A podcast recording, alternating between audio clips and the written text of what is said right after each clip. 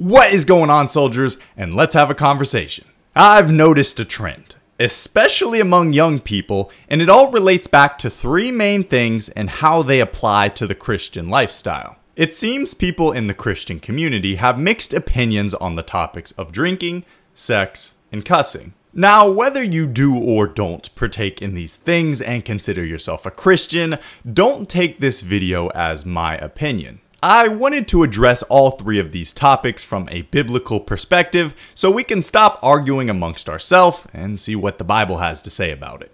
God doesn't leave a whole lot of wiggle room on these subjects, and neither should we.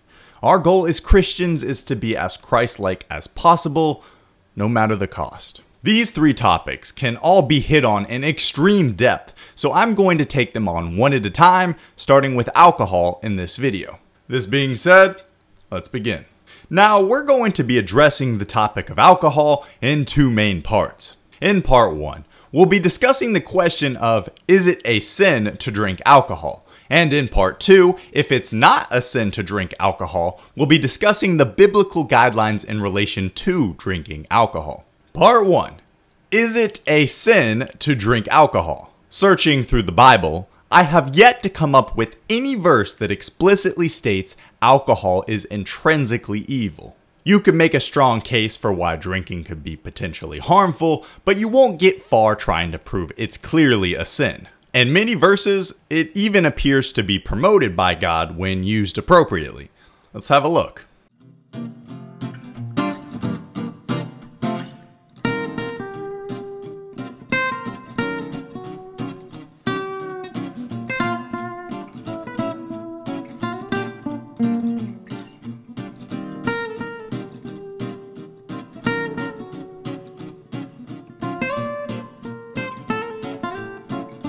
After looking over these verses. If drinking alcohol was a sin, the Bible would be sharply contradicting itself at this point. It's also hard to say drinking is a sin when Jesus himself did it. In verses such as Luke 7 33 through 34, Jesus openly rebukes the Pharisees for falsely accusing him to be a drunkard just because he drank wine.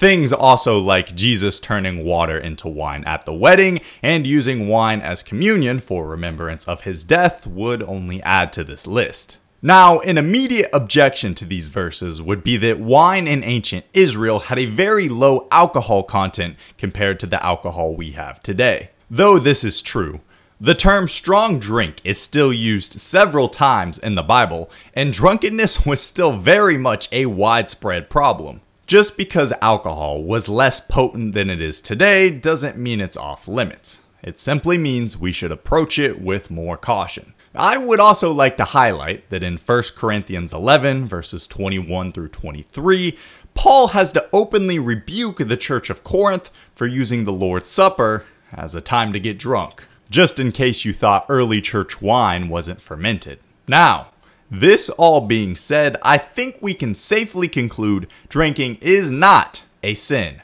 but it doesn't just end there. Let's now move into part two, where we're going to address the guidelines the Bible gives us in relation to drinking alcohol. First things first. Though drinking alcohol is not a sin, it is highly warned against in the Bible over and over and over. But don't take my word for it. Let's look at some scripture.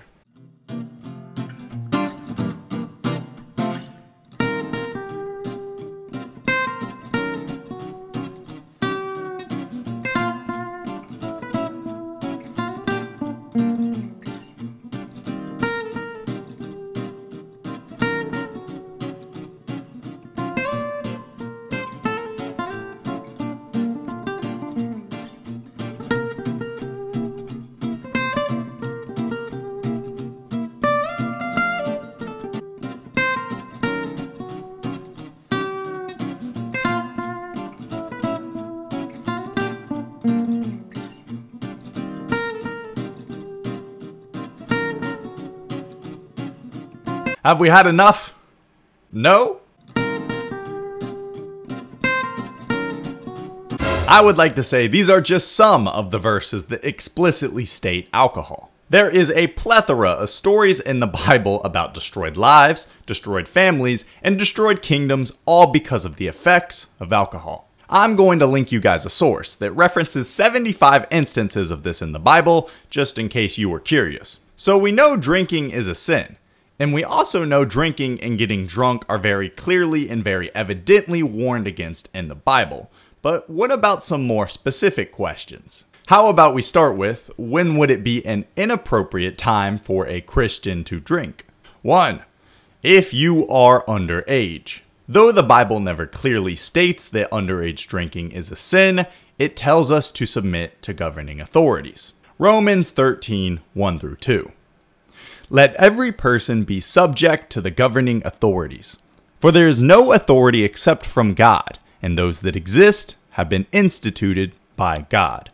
Therefore, whoever resists the authorities resist what God has appointed, and those who resist will incur judgment. By dishonoring the laws of your country, you are dishonoring God's authority. The only exception to this rule would be if the laws you're being forced to follow are in direct opposition to God and His ultimate authority in His Word. 2. Are you in a situation where your image as a Christian could be misconstrued to unbelievers? Peter tells us in 1 Peter 2:12, "Keep your conduct among the Gentiles honorable, so that when they speak against you as evildoers, they may see your good deeds and glorify God on the day of visitation. If you're in a situation where an unbeliever could get the wrong impression about your Christian conduct, it might not be the best idea to drink. I'm not saying you can't drink around unbelievers. I'm just saying if it could possibly be harmful to their view on your character, it might not be the best idea to do so. 3. Could you drinking cause another brother or sister in Christ to stumble? Romans 14:21. It is good not to eat meat or drink wine or do anything that causes your brother to stumble. Are you out at dinner with a friend who used to have a difficult past with alcohol? It might not be the best time to drink. Are you mentoring over a group of younger Christians or new believers who look up to you? It might not be the best time to drink. These are just two examples, but there are many situations where you might have to double check yourself. Conclusively, we have to address the topic of addiction. Should you decide to drink, you must always ensure it is a complement and not a necessity. Addiction in any form is incredibly unbiblical because you are practicing idolatry at its finest. When a person is addicted to something, they are really bowing down and serving that thing as their God. Addiction creates a devastating effect in a Christian's life and should be something that is never dabbled in. In summary, should you believe you can drink and still maintain a healthy, balanced intake while also putting God first before everything else, it's permissible. Just keep in mind the devil, the world, and your flesh are all conspiring against you and will use any vice you give them to hurt your relationship with God. Please be careful. Thanks for tuning in.